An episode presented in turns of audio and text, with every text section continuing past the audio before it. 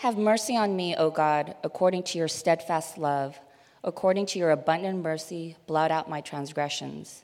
Against you, you only have I sinned and done what is evil in your sight. Create in me a clean heart, O God, and renew a right spirit within me. Cast me not away from your presence, and take not your Holy Spirit from me.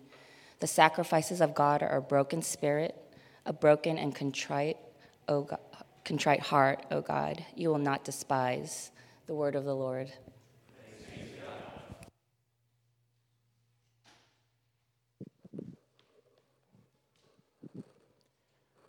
Well, good morning, Trinity.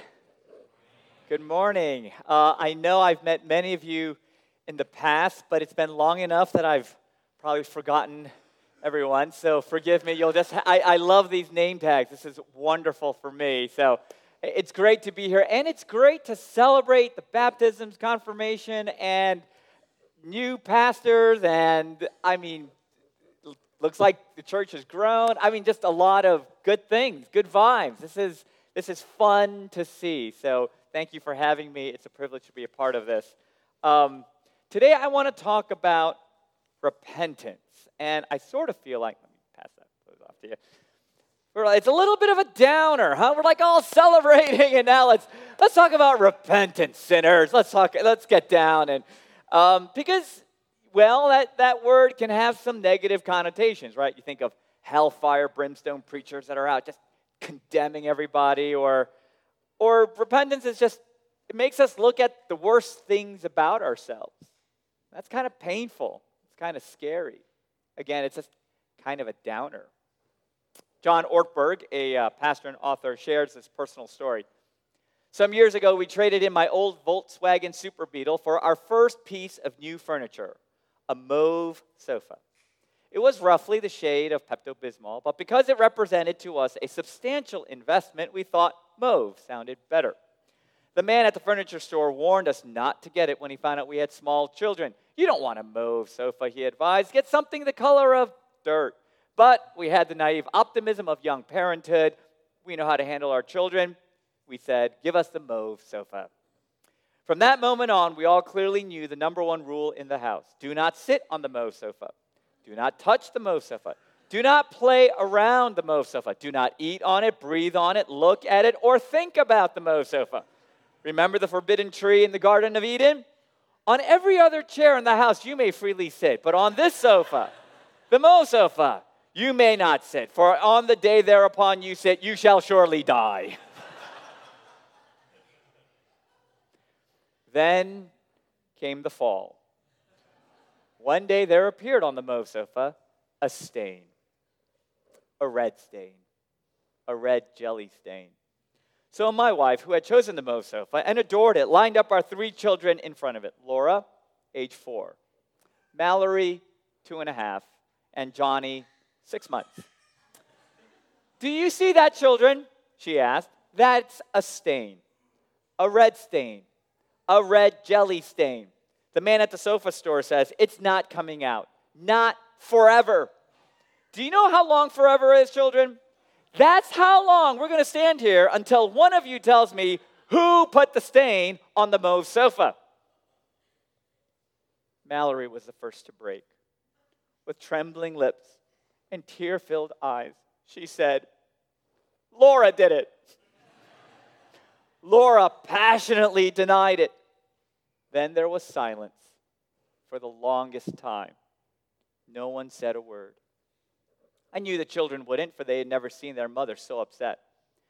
I knew they wouldn't because they knew if they did, they would spend eternity in the timeout chair.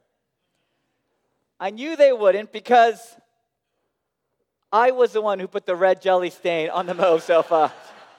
and I knew I wasn't saying anything.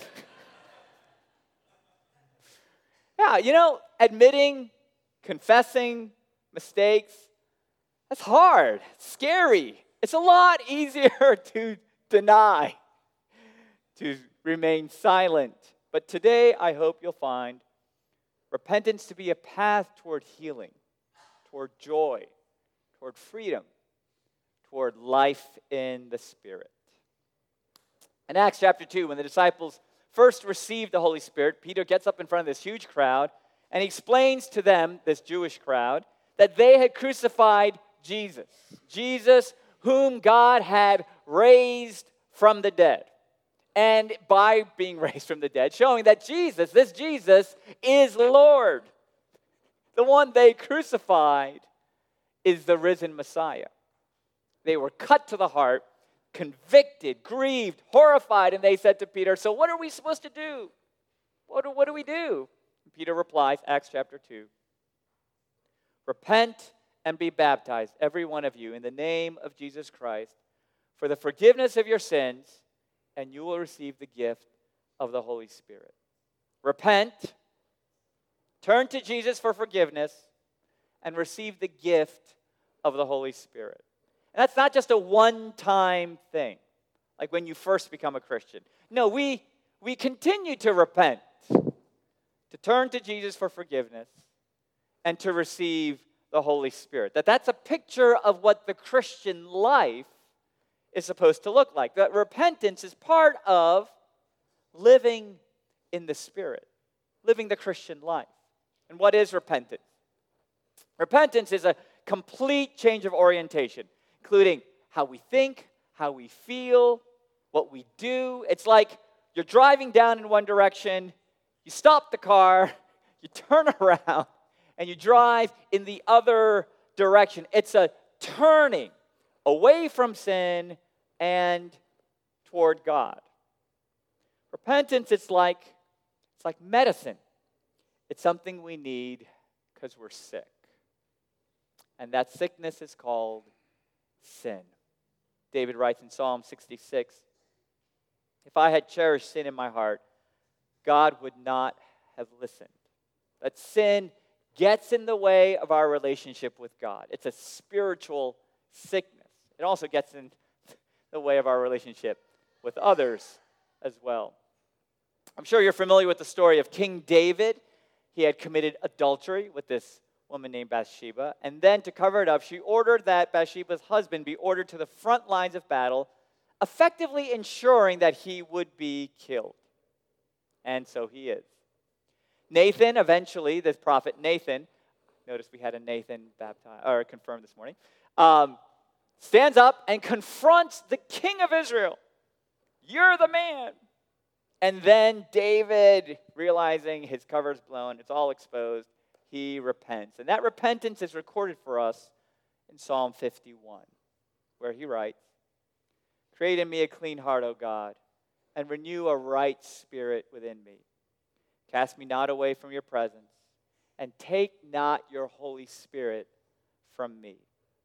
David understood sin would get in the way of his relationship with God, and that sin would move him away from the Spirit. Well, repentance is how we deal with that sin, right? How we restore our relationship with God, how we move toward the Spirit so we can find healing and forgiveness and joy. So, how do we repent? How do we repent? And not just once, but how do we live a lifestyle of repentance? A few things. Number one, we need to see our sin. For some of us, I imagine we see our sins pretty painfully. And we constantly beat ourselves up for these obvious, horrible failures, and we struggle with perpetual guilt. You're like, that's not my problem, Pastor. I see my sin far too clearly, so it seems. Others of us, we don't really see ourselves as bad people. We don't think of ourselves as sinners. We don't struggle that way. We don't feel that bad. In fact, our lives, I mean, look at you nice Trinity church folk, you know, baptizing and confirming people. And like, you know, you're nice, holy, good church people. And so it seems that our lives are nice and clean and put together. We don't feel that bad. I confess, like that's one of my struggles. I don't feel like I'm a bad person.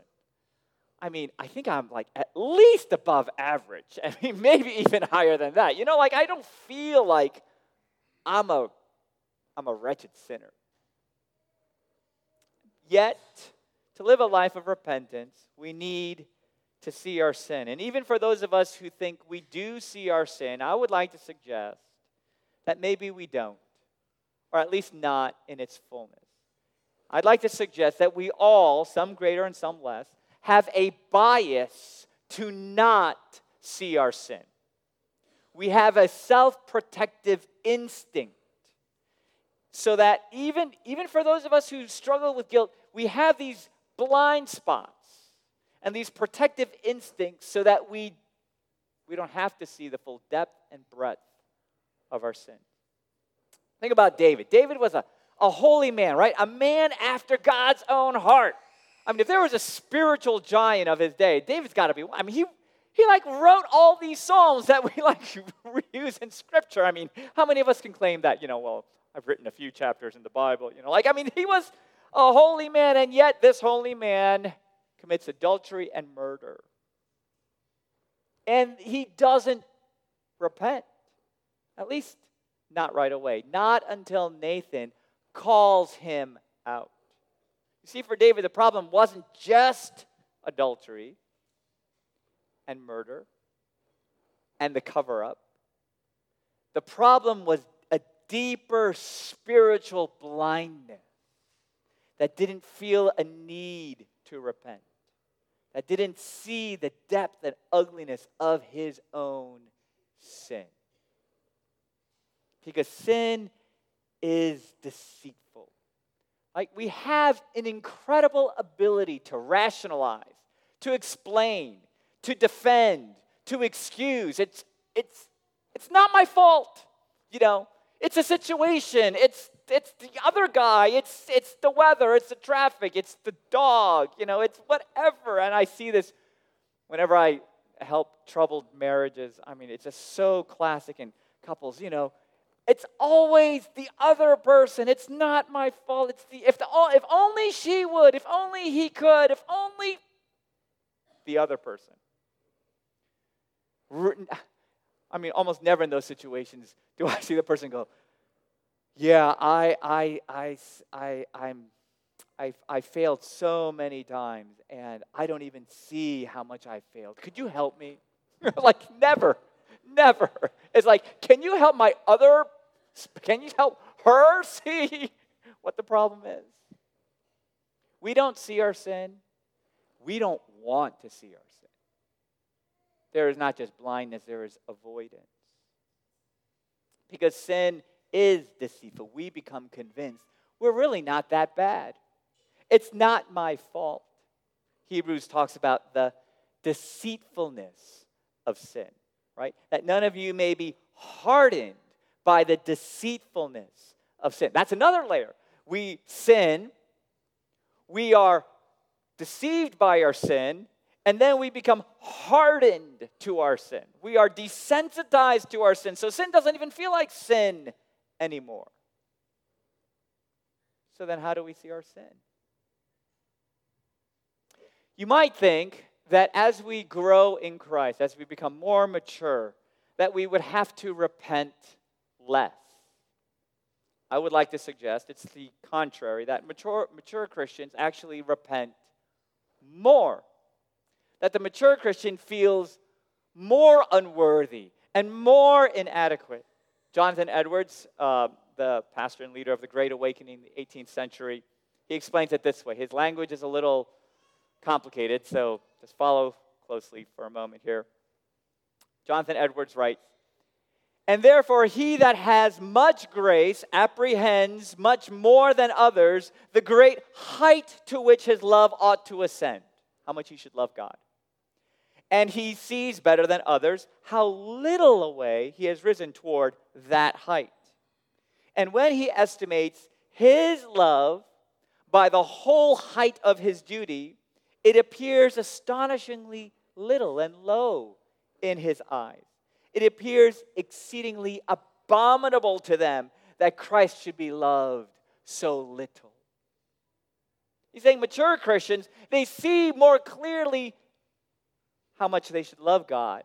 And relative to that, they see more clearly how far they fall short. And so they are grieved. And they are more remorseful for how little they love Jesus that repentance is a sign of seeing more and more the worth, holiness, goodness, worthiness of Christ. Jesus says one of the ministries of the Holy Spirit is to convict us of sin. In John 16, but if I go, I will send the Holy Spirit to you, and when he comes, he will convict the world concerning sin. John Miller, a pastor and teacher, he says, For the truly repentant sinner has discovered through the renewing work of the Holy Spirit that all his life is full of sin. So we're saying repentance leads us toward life in the Spirit, but it actually goes the other way as well. That we need the Holy Spirit to repent. It's the Holy Spirit that leads us to repentance, that convicts us of our sins, that shows us the great distance from which we fall short. The Holy Spirit, that repentance is then evidence of the work of the Spirit in our lives. What does the Holy Spirit do? What, what, how, why is it that it's the Holy Spirit that leads us to repentance? I'd like to suggest the Holy Spirit is an illuminator. The Holy Spirit turns the lights on. It helps us see that where sin had been deceitful, now the Holy Spirit exposes the lies and shows us the truth. Right? David in Psalm 51, who had been so blind and so hardened, in Psalm 51, he says, I have done what is evil in your sight. What I want you to consider is David, that earlier day, he was, he was so attracted to Bathsheba, right? So allured. He's so, that was so tantalizing. And then he wanted to cover it up, right? And he killed and he and it was all his choice, all his doing, all what he wanted. And now he looks at what he once wanted and says, Yuck! Oh no, that is evil. That is hideous. That is repugnant. That is grievous. Yuck! Number two, repentance involves sincere remorse for our sin. We said repentance is a complete change in orientation, in not just in, in how we see our sin, how we feel about our sin. That what was once alluring and seductive is now repugnant and ugly. Isn't that how lust often works? It's just so seductive, so attractive. And it's like the Holy Spirit turns the light on, and then you're like, oh my goodness, that is that's gross. That's, that's ugly. That is shameful. Or greed and materialism. It can feel like, hey, yeah, I, I want a good life. You know, I want some comforts, I want some pleasures. This is kind of just pursuing a good life. What's wrong with that? And the Holy Spirit turns the light on, and, and then we see, gosh, it's just so shallow. It's so, so selfish, so self absorbed. Oh, yuck. Or people pleasing. You know, it's like, yeah, I just want people to appreciate me. I want people to think kindly of me. You know, I don't want a bad reputation. I want a good reputation. I want people to think that I'm a great person. And then the Holy Spirit turns the light on, and all that people pleasing looks so vain, so fearful, so self centered that popularity just seems so shallow. It's like, yuck. Why am I like living my life for that? Or self righteousness. Like, like we work hard to do what we believe is right. We're trying to be consistent. We're trying to be faithful. And then we notice that other people don't live other people don't live the way we believe people should live. And that kind of bothers us. It feels wrong. But then the Holy Spirit turns the light on. And we see this pride, this condescension, this lack of graciousness, this hypocrisy in not acknowledging all the other ways we fall short ourselves. And the Holy Spirit turns the light on. to expose the deceitfulness of sin and to convict us. It is evil in God's sight. Now, I list these because, confess, those are mine. That God had to turn the light on to show me the ugliness of my own heart. That I would cry out to say, I have done what is evil in your sight. So that we would have remorse over our sin that it is odious and repulsive to God and has now become odious and repulsive to ourselves. That repentance involves how we see our sin, how we feel about our sin. Which leads to number three repentance involves a cry for mercy. Psalm 51, that's how David starts his prayer. Have mercy on me, O God. Now, I think it's interesting. David, I mean, what a resume he has. He doesn't give excuses or explanations. He doesn't say, hey, now, God, come on, seriously, what's a guy supposed to do? I mean, you put a beautiful, I mean, he doesn't do that, right? He doesn't say, hey, remember Goliath? You know, that was me. I was the one that helped win that victory. He doesn't say, hey, remember all those Psalms? Remember I wanted to build you a thing? He just says, God, have mercy on me. Without defense, without explanation, without excuse, he begs for mercy. Larry Crabb, a counselor author, he writes this Explanations are requests not for forgiveness, but for understanding. When we regard our wrong actions as understandable, we feel only a little guilty. But meaningful repentance and enduring change requires more than casual confession of guilt. He's saying when we repent, quote, repent, a lot of times what we're really doing is we're just giving excuses. Repentance and excuses, those are different things. You know, Lord, forgive me for being angry with my coworker, but my goodness, she is so picky and so stubborn. How could anyone deal with her, right? That's not repentance, that's explanation.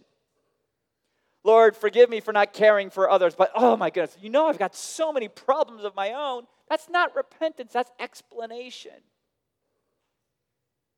When we feel that what we've done is understandable, excusable, that's not repentance, that's explanation. Larry Crabb continues True repentance, true apologies don't explain, they admit. Acknowledging the error was without justifiable cause. Repentant people realize that inexcusable wrong can either be judged or forgiven, not understood or overlooked. And so they beg for forgiveness with no thought of deserving it. Repentance means I got no excuse. Please, please show mercy. Repentance means we see our sin, we are grieved by our sin, and we ask for mercy knowing we don't deserve it, knowing it is not defendable or excusable. It's saying, I'm guilty. I'm guilty. And David recognizes that.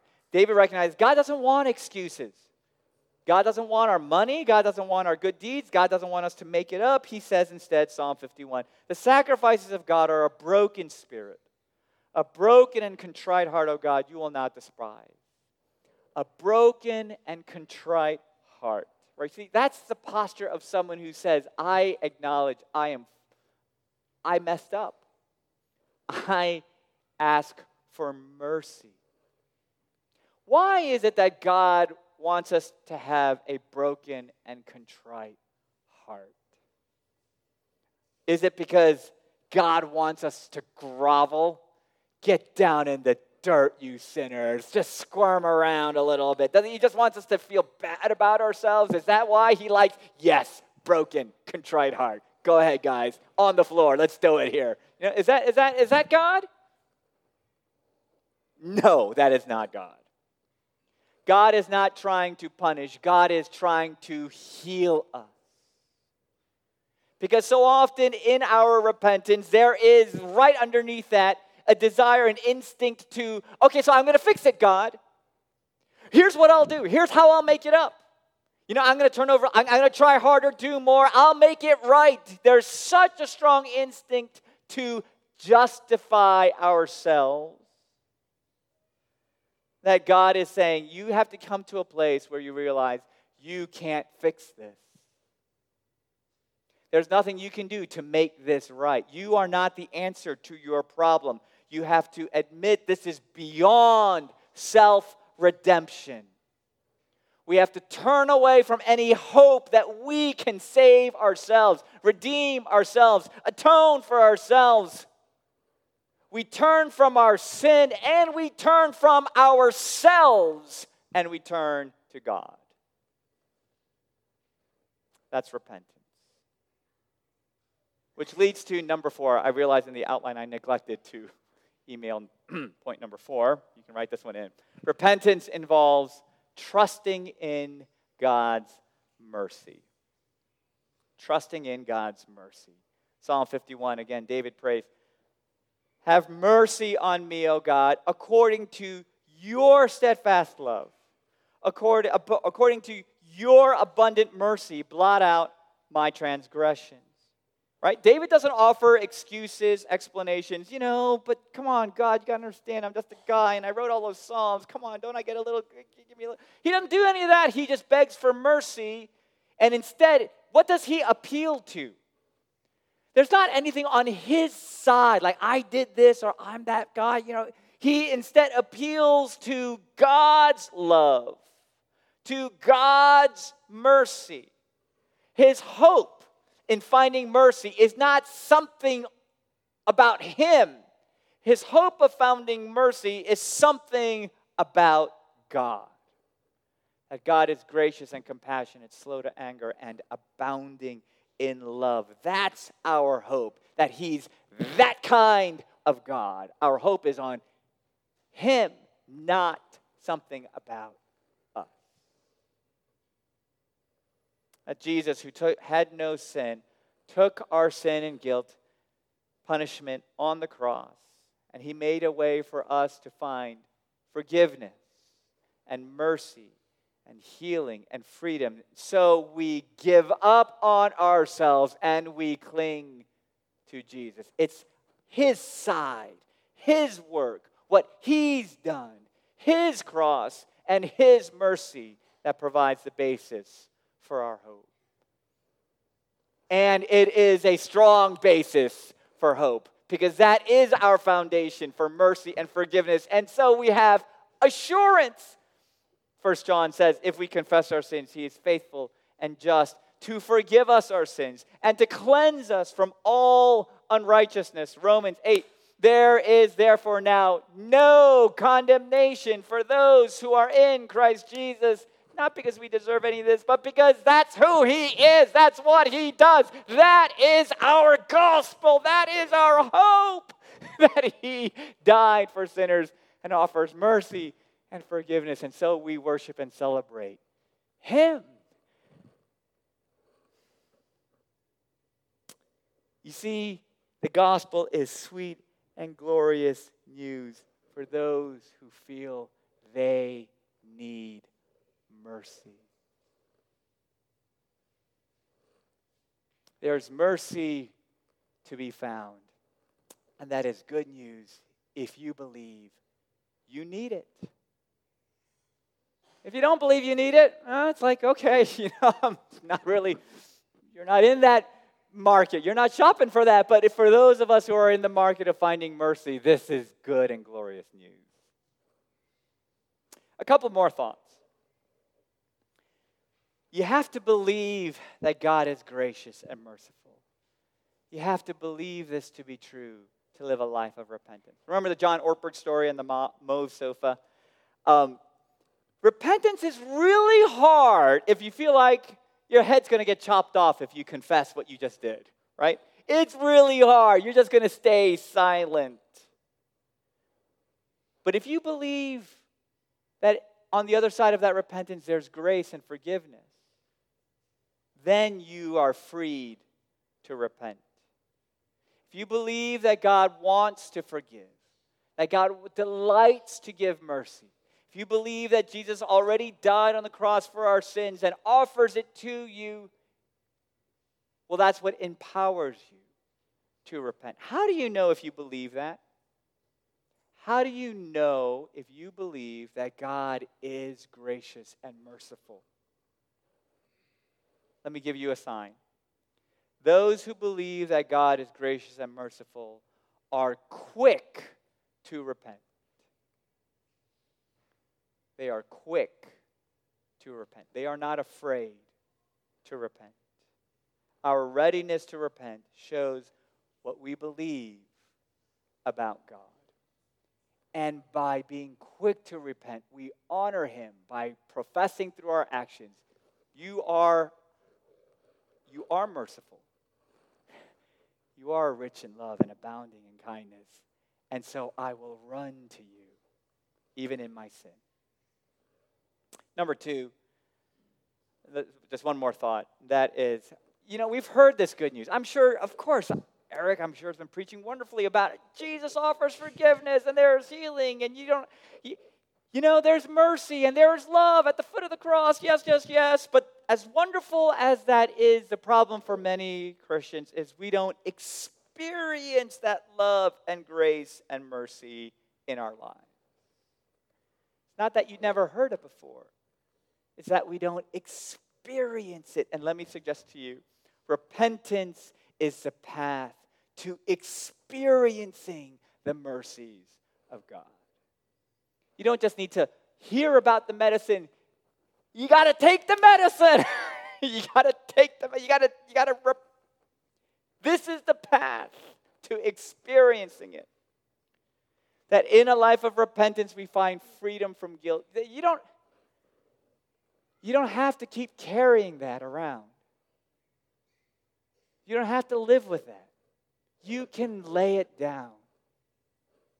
This is a path toward finding freedom from temptation because, because sin is, the light gets turned on, the deceit is exposed, and what was once so tempting, you're like, mm, I don't know if I want that anymore. You know, no thank you for that. Like, you're freed from the grip of temptation. It doesn't have to hold you so seductively and tightly. It's, a, its deceitfulness can be exposed. And this is how we turn to and see Jesus, where we feel his acceptance, we feel his love, we feel God's hug. It's not just hearing the words, God loves you, you feel his hug. Years ago, a church member sent me this email. He said, you know, I was thinking about something I saw on Dateline. This is a few years ago. On Dateline, about a month ago, they do these specials about sexual predators. Anyways, they catch them at their mock homes and basically confront them. And there was this one guy, married and a father, that really pleaded to the host to please forgive him and said he would never do it again. I mean, you could really tell in his eyes that he was desperate. He was caught red handed and he would do anything to get out of this situation because he knew that once he gets out of the house, he'd be arrested. I mean, he was on his hands and knees, crying and pleading. And then I saw that I was him as well.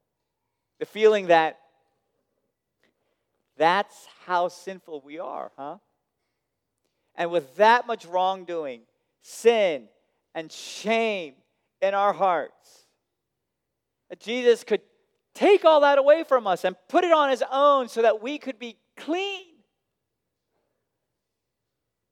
I guess you constantly have to see how much of a depraved individual you are to make you realize how much God loves you.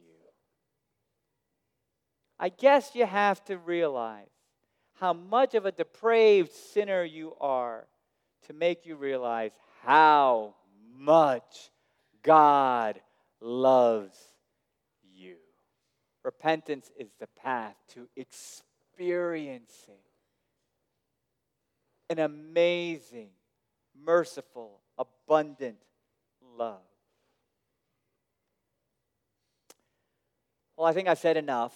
And what I'd like to do is to give us some time to take the medicine. I'd like us to have some time to repent. And I have some questions that I'd like to offer you just by way of prompting our own hearts to consider our sinfulness, to stop excusing and defending and rationalizing, but to take a few moments to invite the Holy Spirit to say, Search me and know my anxious thoughts. Test me, see, expose what is inside of me. Help me see my sin, that I might more fully see your mercy. I'm going to invite um, someone just to give us a little music here. And would you just very prayerfully consider these questions? Number one, do you worry and are consumed by anxiety, doubting God's care and provision for you?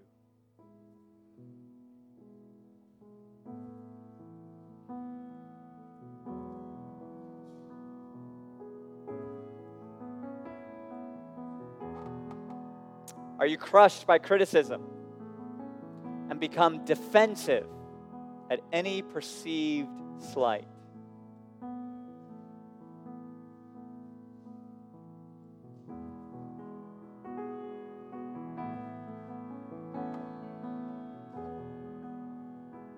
Are you driven to performance and to impressing others?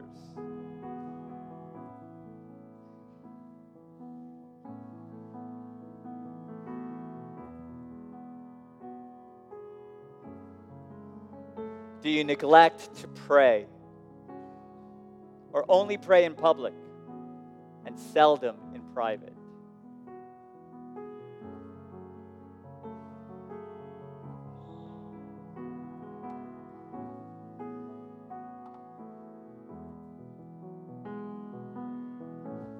Are you critical, harsh with others?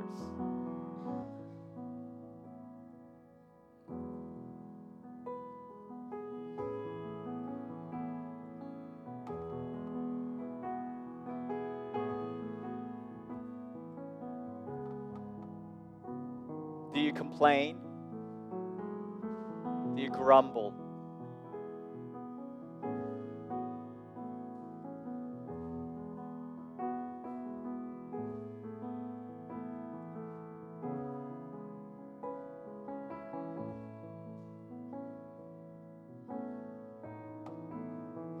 Do you withhold forgiveness from those who have hurt you?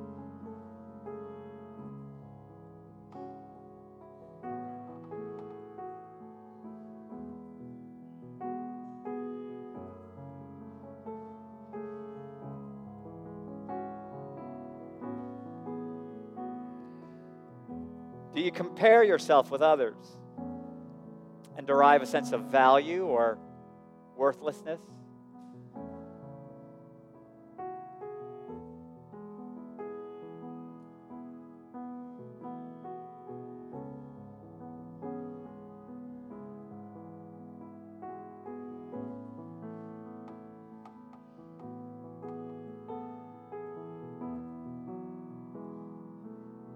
Find your value in your position or possessions?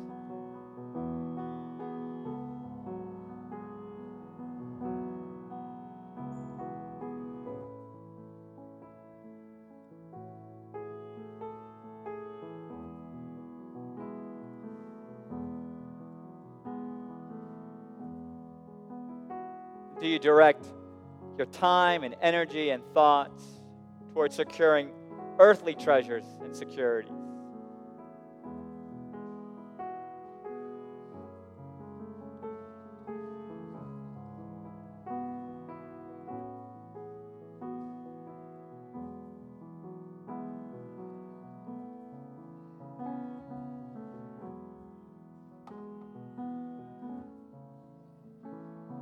Well, those questions are also printed in the front of your bulletin, and like to give you just a few more moments to, to confess your sins before the Lord, to invite the Holy Spirit to lead you.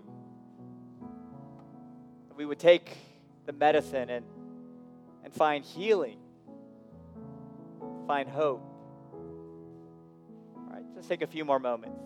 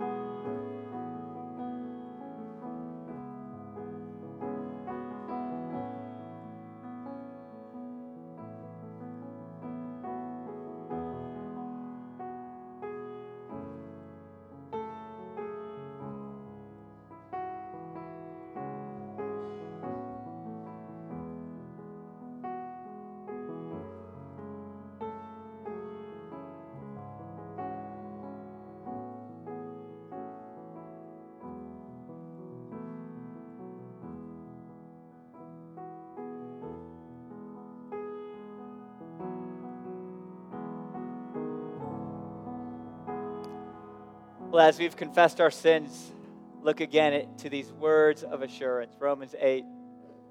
There is therefore now no condemnation for those who are in Christ Jesus. No condemnation. Psalm 103. For as high as the heavens are above the earth, so great is your steadfast love to those who fear him. As far as the east is from the west, so far does he remove our transgressions from us. We rejoice. There is mercy to be found, and that is a celebration for those who realize they need mercy. Let's pray together. Lord, we confess that we are people who need mercy. We don't see our sins well, but Lord, for this moment right now, Lord, we look and we invite your Spirit to expose our hearts and we confess these sins of vanity and selfishness and criticalness and unforgiveness in our hearts. Lord, we confess them before you without excuse. And we beg, have mercy on me, a sinner. Lord Jesus, have mercy on me, a sinner. And, and we rejoice that there is mercy that because of Jesus, because of your abounding love and steadfast love and abounding mercy, that there is forgiveness, no condemnation. That as far as the east is from the west, so far have you removed our sins from us. We rejoice as people who have found mercy. And so we worship you. Receive all glory and honor as the merciful God who delights to forgive sinners. In Christ Jesus' name, amen.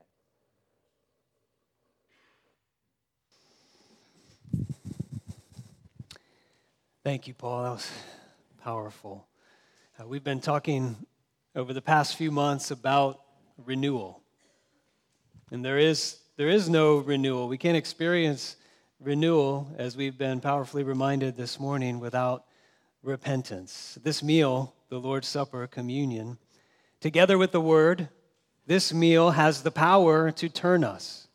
It's been called before a conversion ordinance, which is like a synonym for repentance. This, the word preached to us and this sacrament offered to us can take our lives and turn us so that we see the bigness, the ugliness of our sin, but the even greater bigness and beauty of our Savior. Who can come to partake and eat this meal? To all those who have cried out for mercy to God and know that He is merciful in His Son Jesus. Those who have professed their faith in Jesus, who have repented and turned towards Him, and who have uh, entered into His church through baptism, through profession of faith.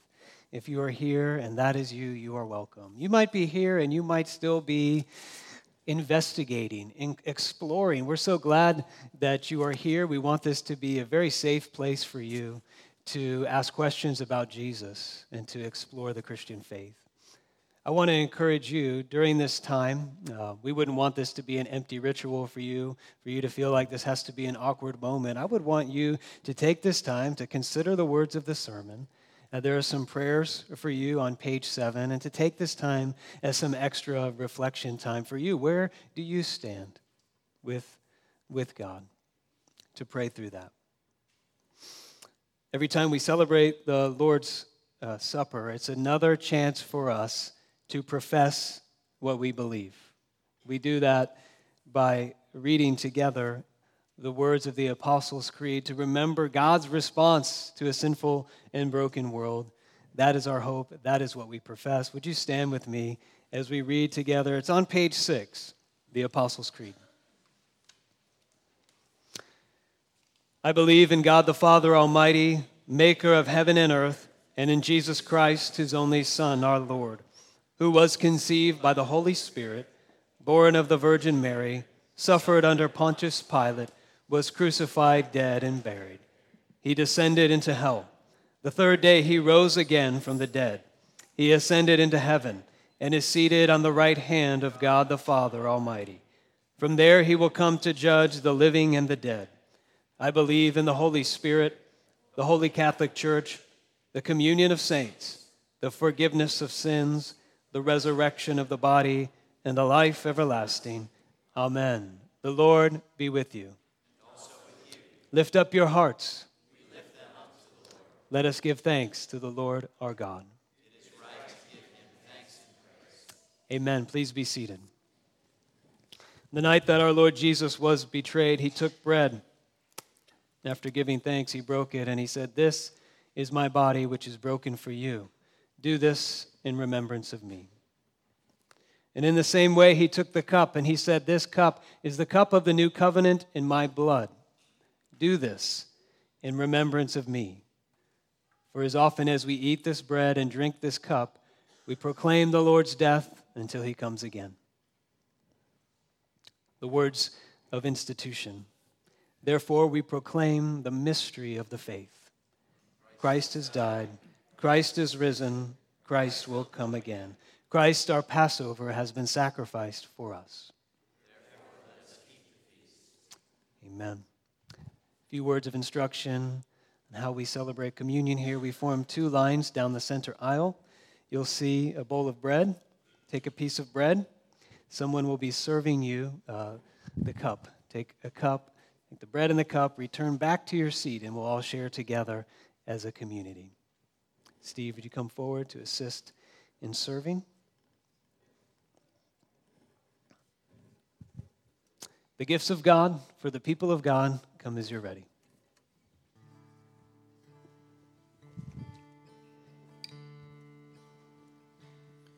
Will your grace run out if I let you down? Cause all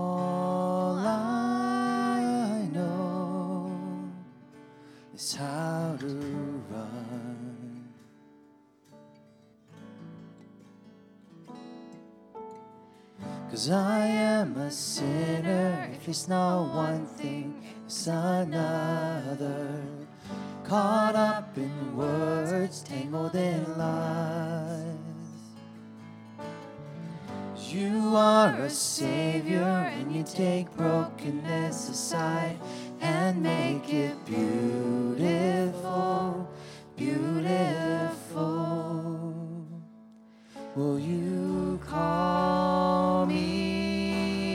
child, when I tell you lies, cause all I know is how to cry.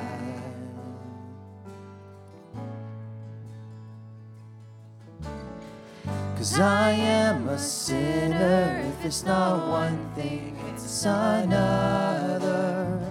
Caught up in words, tangled in lies.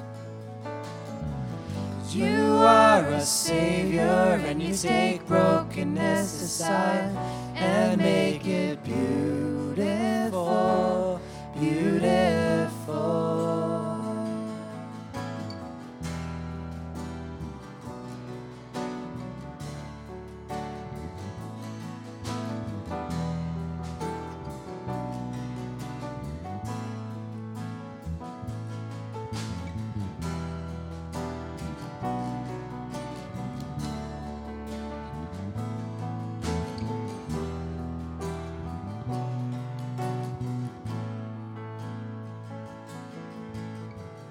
Cause I am a sinner. If it's not one thing, it's another.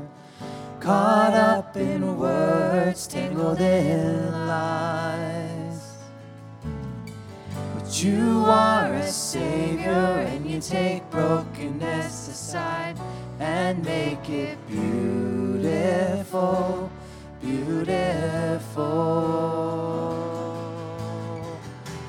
I am a sinner. If it's not one thing, it's another. Caught up in words, tangled in lies. But you are a savior, and you take brokenness aside and make it beautiful, beautiful. You make it beautiful. You make it beautiful.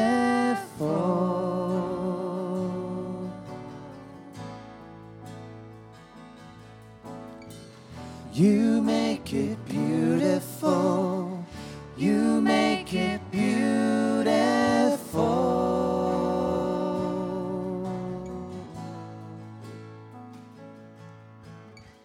Cause I it's not one thing, it's another. Caught up in words, tangled in lies.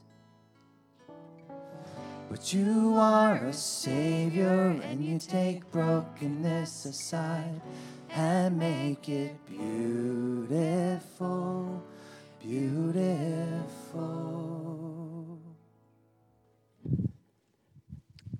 Body of Christ broken for you, take and eat.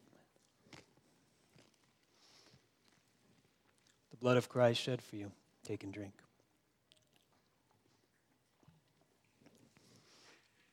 Would you stand with me? We'll close with a communion prayer and then a final song together. Our prayer Heavenly Father, we thank you for bringing us to your table where we remember how you welcome us no matter how far off we wander. Thank you for running to us, even at our worst, and showing us that there is no longer any condemnation for those who are in Jesus. Fill us with renewed joy in your abundant grace. In Jesus' name, amen.